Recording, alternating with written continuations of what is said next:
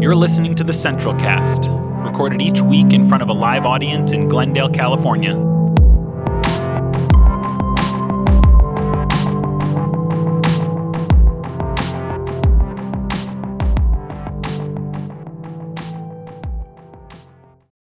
So, as Max and Bob are saying, today is the second Sunday of Advent. And as such, on the traditional church calendar, that means that today's theme is peace. And a few weeks ago, in one of my talks, I mentioned kind of off the cuff that I no longer believe, and I haven't believed in a long time, that Jesus died on the cross for our sins. And Jen was like, Where is Jen? Oh, there she is. Jen was like in the Q&A portion, for those of you who don't know, who are new here, after every talk on a Sunday morning, we open it up for discussion it's kind of a radical thing. You get to question the pastor. You get to disagree.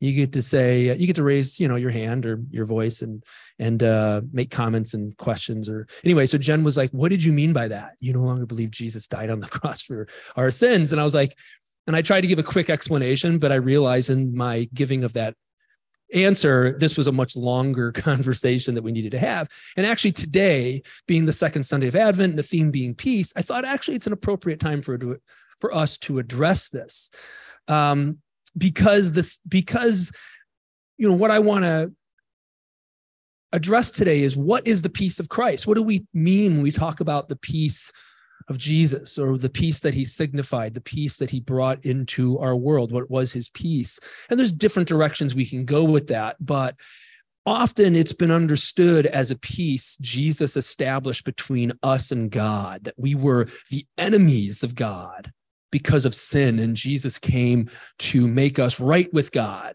to make us at peace with God. In fact, that word atonement means at one, to make at one again. Uh, and so traditionally, uh, the incarnation, the nativity, Jesus coming into the world has been understood as him making us at peace with God by becoming a sacrifice a blood atonement sacrifice for us on the cross, etc. I'm sure you've heard some of this before, church.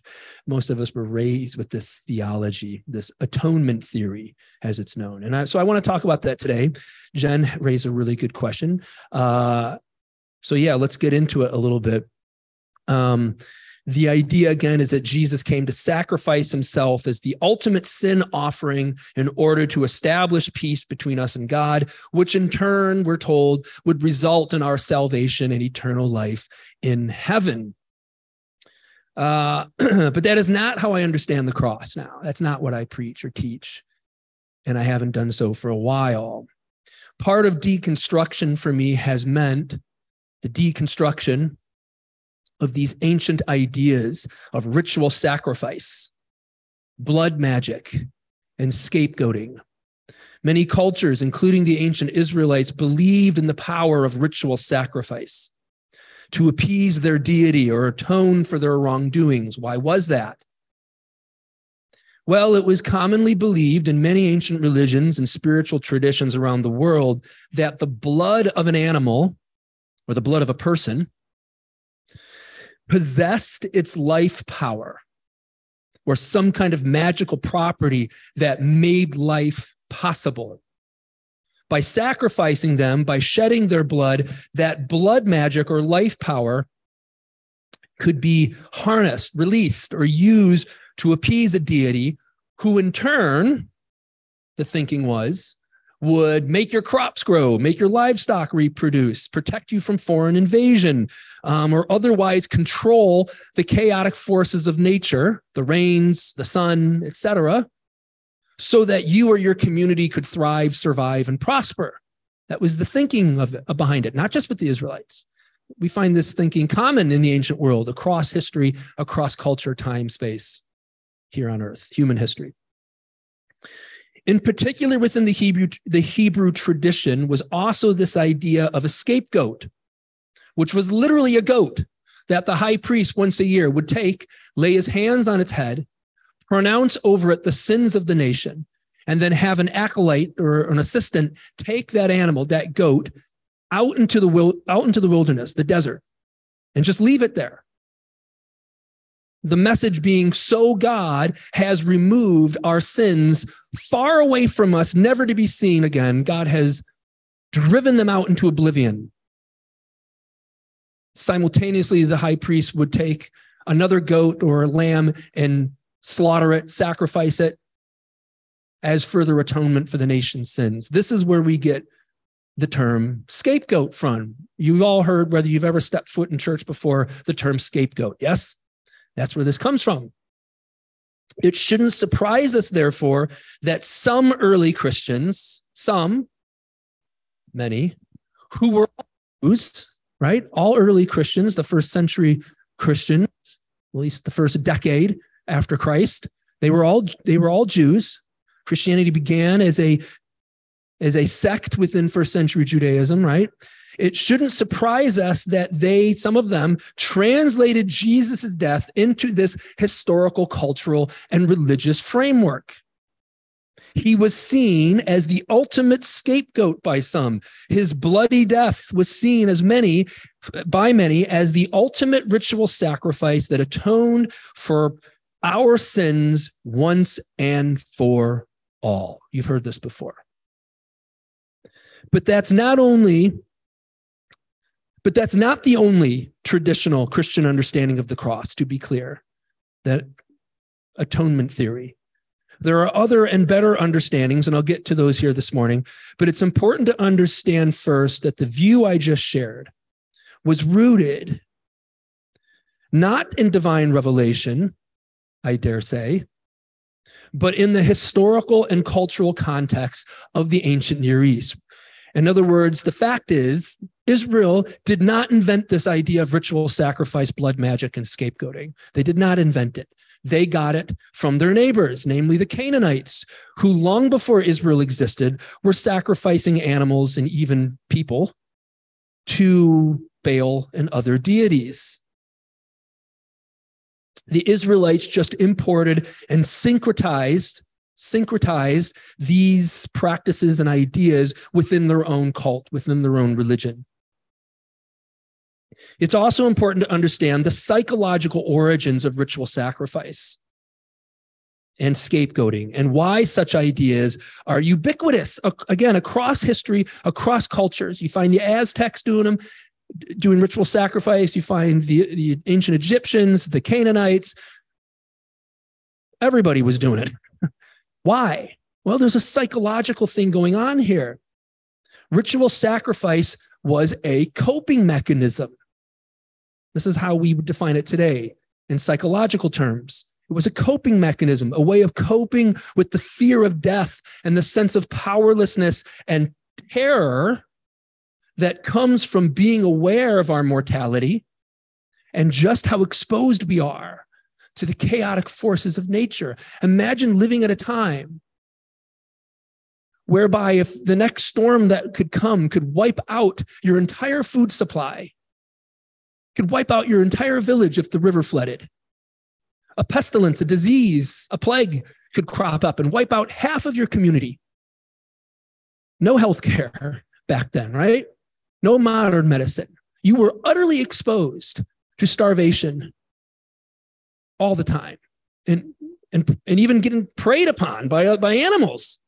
You know you're exposed uh, we, it's hard for us to relate to the pre-modern world in this way but consider the anxiety the the the internal antagonisms within that community the anxiety the fear the sense of constant existential threat right? So ritual sacrifice was a way of, of coping with that practicing magic this ritual sacrifice should be understood as magic. Practicing magic, particularly blood magic, was a way of gaining a sense of control over what was fundamentally uncontrollable, namely nature and, and death. The sacrificed animal or person embodied, we would say, the existential dread, the anxieties and antagonisms of the community. Therefore, by killing or scapegoating them, a sense of temporary well being or peace could be obtained. In other words, we humans have always felt the need to project our sufferings, our fears, our antagonisms, our anxieties on some surrogate. We've always felt this need. some surrogate that we can sacrifice or do away with in the hopes of doing away with our problems and finding peace as a result. This need to scapegoat, again, it is a universal human behavior and a behavior that exists even in the modern world. Consider the 20th century. Consider the Nazis with the Jews. The Nazis scapegoated the Jews by believing that they were the source of Germany's societal ills in the 1920s and 30s. Yes? The Nazis got their entire nation to believe that the economy, the political problems, the economic problems, the cultural problems they were facing as a nation were primarily due to Judaism or, or the presence of the Jewish people and their activities in their society. The thinking was by oppressing and killing them, Germany believed they could rid themselves of their societal ills that, of course, had nothing to do with the Jews, but they got everybody to believe that. This is scapegoating. We see similar, we see a similar scapegoat mechanism today among evangelicals in this country. Many of us are quite familiar with the scapegoating that takes place.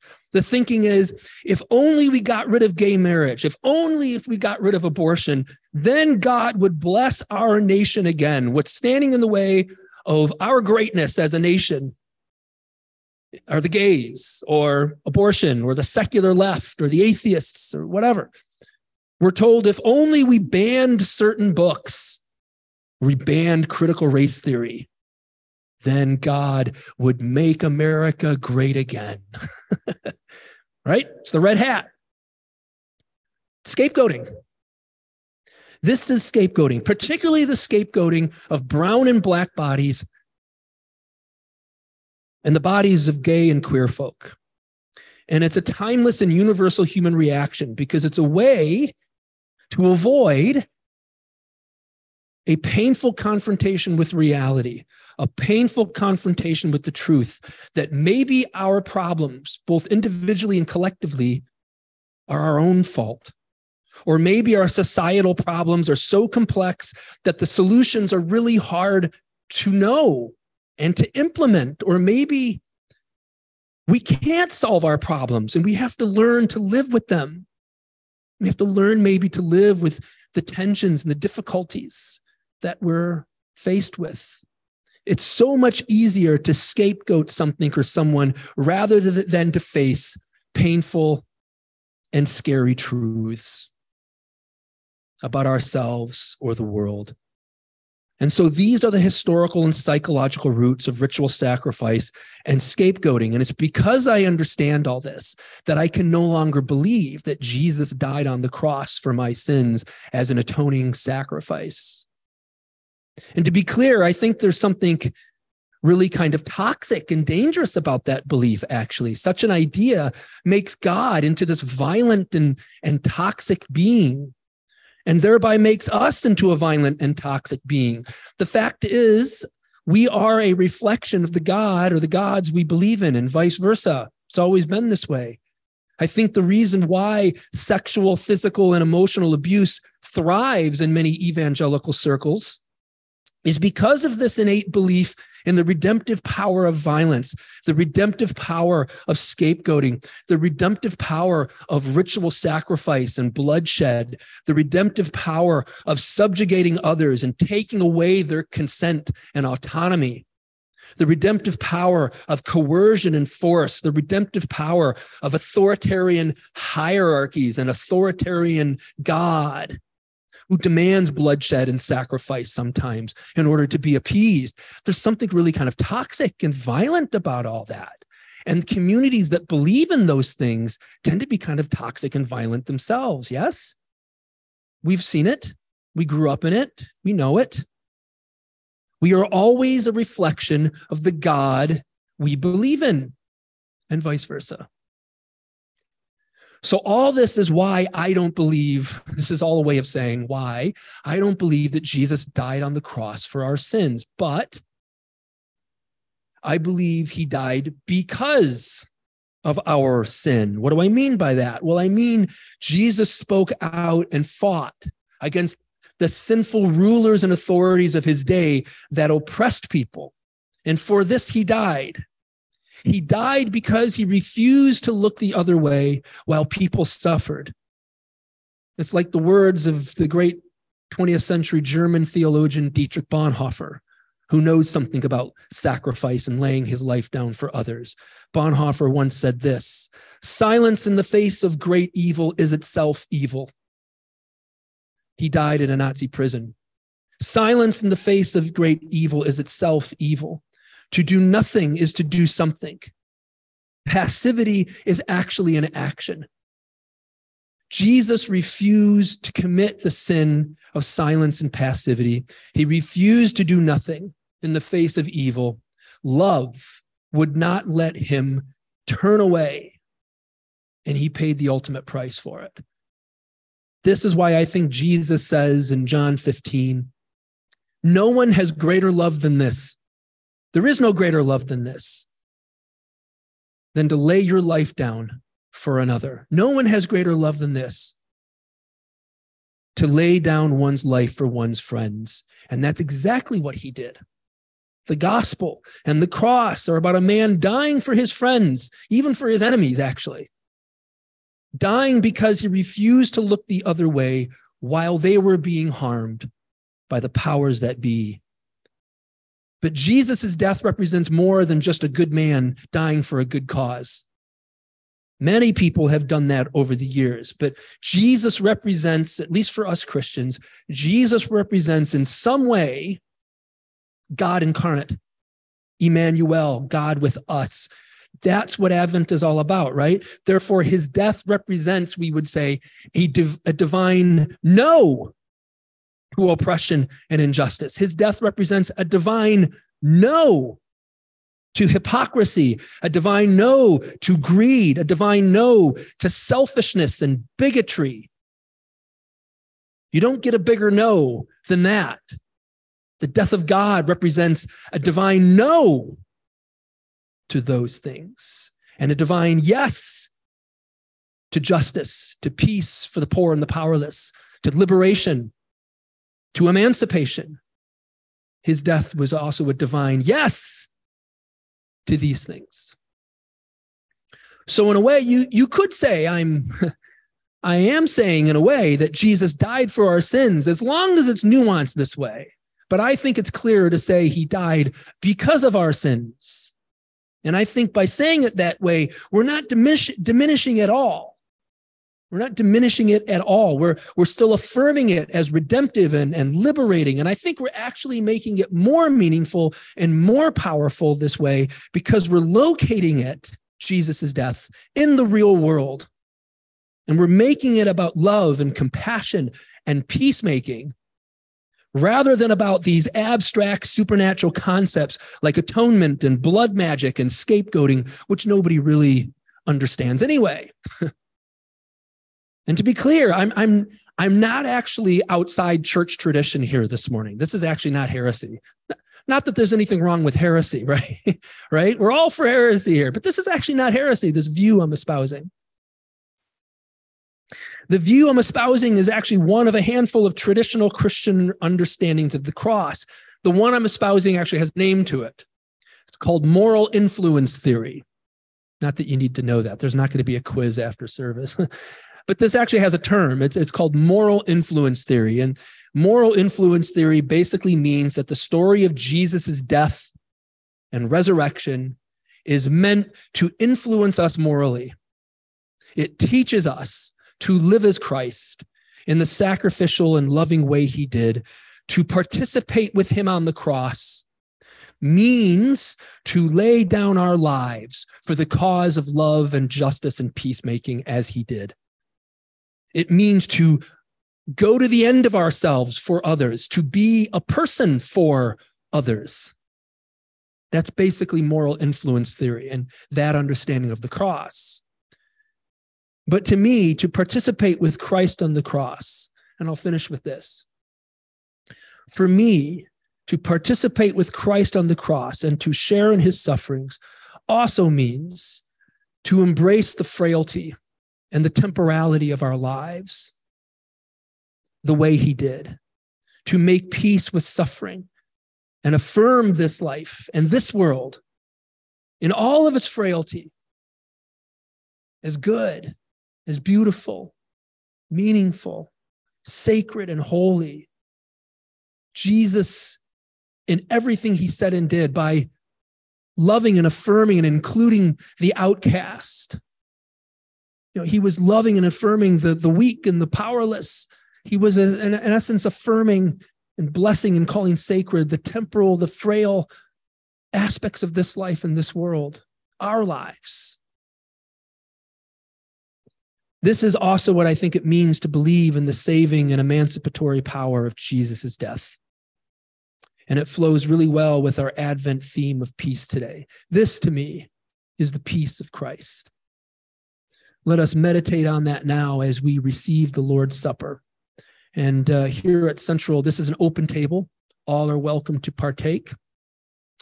Um, and the way that we do this is we serve each other Holy Communion. In other words, you serve the person next to you and you just take one of these gluten free crackers, you dip it in the cup, you receive it, and then you serve the person next to you. We believe this is um, symbolic of what it means for us to be Christ for each other. We bring Christ to each other, each of us. So let us partake in that now as Max and the team leads us.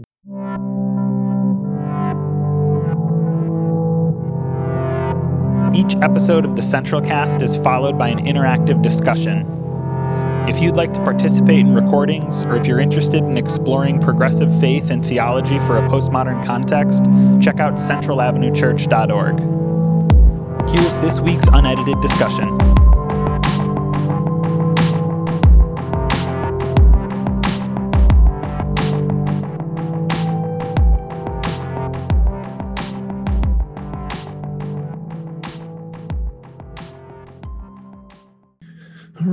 Thanks, guys. Beautiful.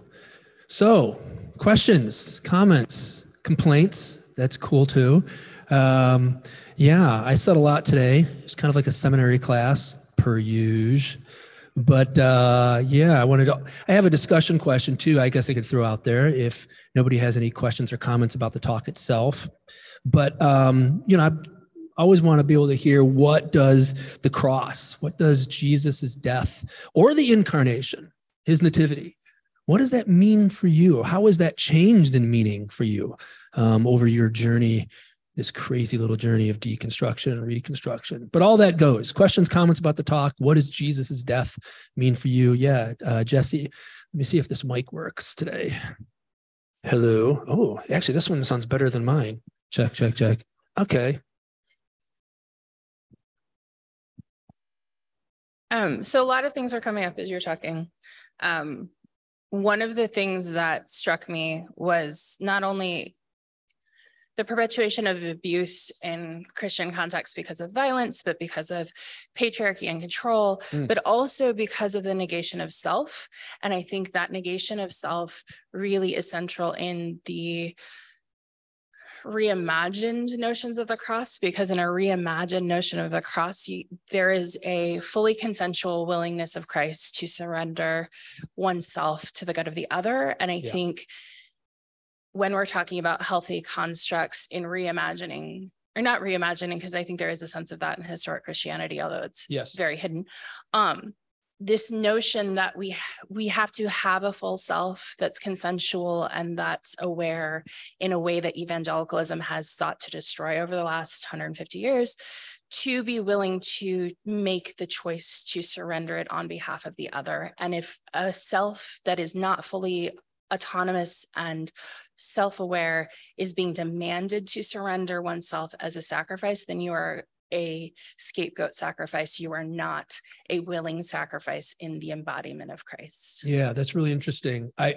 I hear you talking about how so many of us were taught to, you know, let go of consent and autonomy and, and in essence to just, you know, submit, submit, submit to these authoritarian structures that were inherently oppressive and controlling and that that was somehow our christian duty to um, and and that allowed us you know to be violated and exploited and become victims of various kinds of violence it could be physical, it could be sexual, but a lot of it was spiritual and emotional too, right? That's that's what I hear you saying. Yeah, absolutely. I mean, I think it it origins from childhood, right? Yeah. Dobson is a huge advocate of negating the child and Yeah. their autonomy and their voice. And even, you know, I don't know if anybody else had this experience, but being raised around missionaries, it was always like, I was sent on the mission field because that's the last thing I wanted to do. Well, if that's the last thing you want to do, then you shouldn't be on the mission field. Yeah. Um, and so this notion that anything God wanted you, because your heart is deceitful above all things, and that verse is so misapplied Right. that you anything you want with your whole heart is evil and and that from that origin negates the desire negate, negates ne- desire and consent and all of the self awareness that we developmentally learn um and it makes it easier to to control people Yeah. And this is especially true for women in the church. abs- or anybody who's non-straight white male but i think it's not uh, straight white males get harmed in that structure too because Yeah. then there's this sense of you have to be domineering and you have to have Yeah. authority and you lose your ability to connect with your emotions and your care you know leon sent me a tiktok t- yesterday of um, a woman saying, you know, who do you talk to when you're most vulnerable? And every other person on that TikTok was a man saying, I don't talk to anybody. I don't deal with my emotions. And that's the core of toxic masculinity that patriarchal white Christianity has presented throughout the world. Totally. Uh, really good comment. Thank you for bringing that up. Somebody want to respond to that or have a different comment or question? Or uh, yeah, Steve. Well, how convenient. You're right next to it. N- not a response, but a, a, a different thought on uh, discussing the atonement. Yeah. Um, uh, two, two. Di- I think. I think two primary thoughts. Uh, one is I think that this is when when talking. There you go. It's Okay. working. I think Fine. when when talking to people, hang on, just use my mic. Ah, great. Max, would you mind? Um, thank you. So yeah, I think when when talking to people about how I view the the cross at this point, this is essentially what I'm describing. And a lot of the reaction I feel like I get is like, well, yeah, but that's not, you know, but there's more. Right? Like, well, yeah, yeah, yeah. He he came to like tell, you know, to to tell us how to be good and how to live a good life. But then there's the other stuff also that you're leaving out. Um, but I also think that I I, I think I've talked about this before, but this is sort of where my theology has uh, has arisen to. I I'm very agnostic most days in um, my view of uh, of the divine, and so a lot of it is like, well, there's a baseline, and the baseline is this is what the death of Jesus does. This is what Jesus is here to do: is the the to sort of teach us this morality and to to model life and to to give us a a place to look at for how to treat ourselves and others. And then if you choose to ascribe something beyond that to the divine you can that sort of like is an add-on you know that that does something else. But at very least we can sort of find this ground. And i think that that's that sort of is how i've come to view prayer and how i've come to view like so many things of my faith they're like yes there's this sort of like baseline of what we're what i'm talking about how, how i view.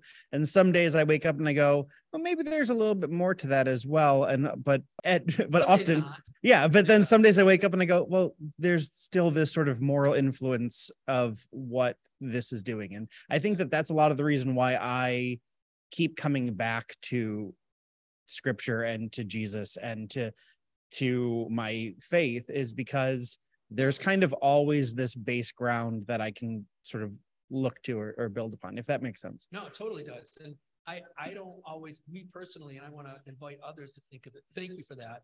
You know, for me personally, I, I feel like, you know, the, the, the so-called moral lessons of Christ that we're talking about here, but how to live in right relationship to others and to give ourselves over to love and to life in the world can actually be, I think, a very mystical experience. It doesn't have to be just kind of like this cold, methodical, this is just, you know, what I do now in order to be a good person. Like that itself, I think, can be infused with a sense of mystery and awe and divinity and beauty and depth and a kind of mysticism. You know, giving ourselves over to love and life in the world, and and a sense, giving ourselves, emptying ourselves of selfish and as much as we can of selfishness. You know, there's something I think um, I don't know, just really deep and, and almost kind of mystical about it, at least for the, way I'm feeling about it, um, thinking about it. But yeah, that's really good. I think that's kind of what I mean. Some days I wake up and I feel mystical, and Yeah. some days I wake up and I don't. No, I, yeah, and that's sort of the ground. Yeah.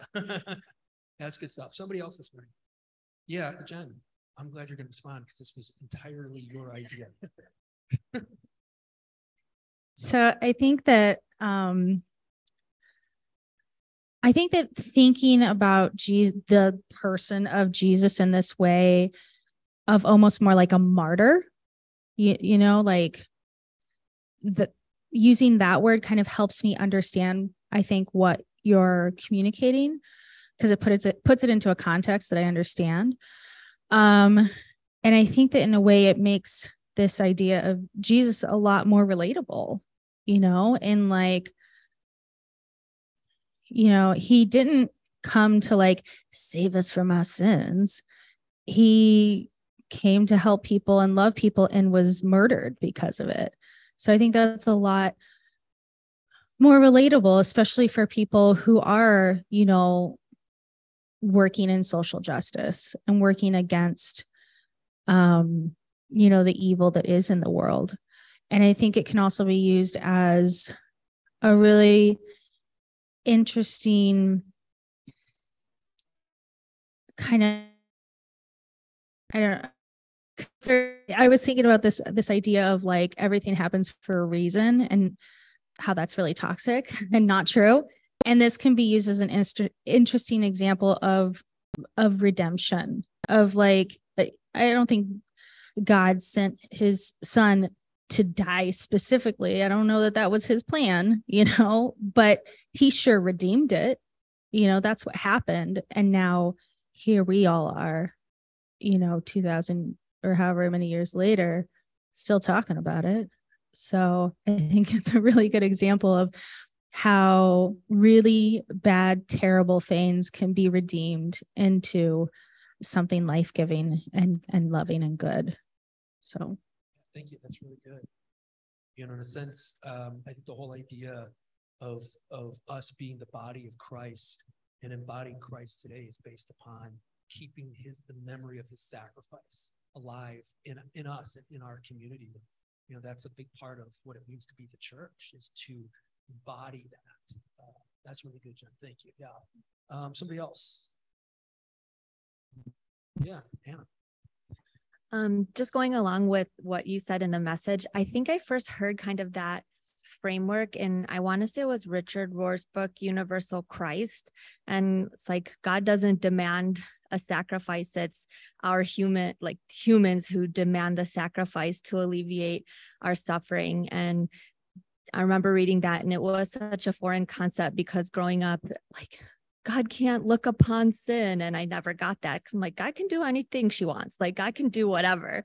So don't say God can't look With on sin. Things are possible. So jot that down. Right, right. So there's that. And also, you know, Jesus was perfect and like had to be sacrificed because couldn't be with our sin. I'm like, but he's with sinners all the time. And the so that really helps thinking, yeah, in our humanity, it's it's we who create the violence, how, you know, you said in every culture that blood sacrifice. So yeah, it's a very, it's much more compassionate view of God that I found. It's like, oh, God, God didn't demand any sacrifice, but Jesus kind of as a human laid down his life and just basically gave us what we were what we what those folks were demanding um their sense of justice to elite and like to help us in our own understanding of justice he did that um and also all the other lessons Yeah, no, that's really good. And I think Richard Rohr in that book is actually getting that from Rene Girard, uh, who was a French philosopher, theologian, social critic of the 20th century, who basically argued uh, Jesus's death wasn't this idea of atonement, but his sacrifice was the sacrifice of sacrifice itself, the death of sacrifice itself, the, the whole idea of God's son, the Messiah, dying. I mean, it was preposterous. It was absurd. It was nonsensical. And it was meant to make the idea of sacrifice itself nonsensical, to demonstrate, you know, mm-hmm. as actually early Christians would, you know, the book of Hebrews said, you know, the blood of bulls and goats could never, it was impossible for the for blood atonement rituals to ever atone for sin. And, and the cross is understood as the ultimate repudiation. Rohr was, I think, saying this, and Girard was as well, that the cross function is the ultimate repudiation of the idea of blood magic, that God demands blood in order to love and forgive us and accept us. The, the, the absurdity, the nonsensical, the incomprehensible idea of Christ crucified was the actual ultimate repudiation of the whole ritual sacrifice system. And of course, if you read Paul, Paul, you know, is confusing as hell. But Paul will actually, even, you know, he'll sometimes sound like he's arguing that, oh no, but his blood satisfy, satisfy the wrath of God. And you still find that atonement ritual language in there because, again, these were people working out these ideas, trying to understand and contextualize Jesus' death in their first century Hebrew Jewish context. So you still find that. And I'm not trying to say it's not in there, but other Christians have always understood it differently as the death of the whole idea that God could ever be appeased by the blood of bulls and goats or human sacrifice. The whole that whole idea was rejected in the death of Christ. Anyway, that's what Rohr I think is getting at. He's getting that from another guy named Rene Girard. I'm just just trying to help everyone understand the context. But thank you for bringing that up. Um, other other thoughts about this? What does the death of Christ mean for you?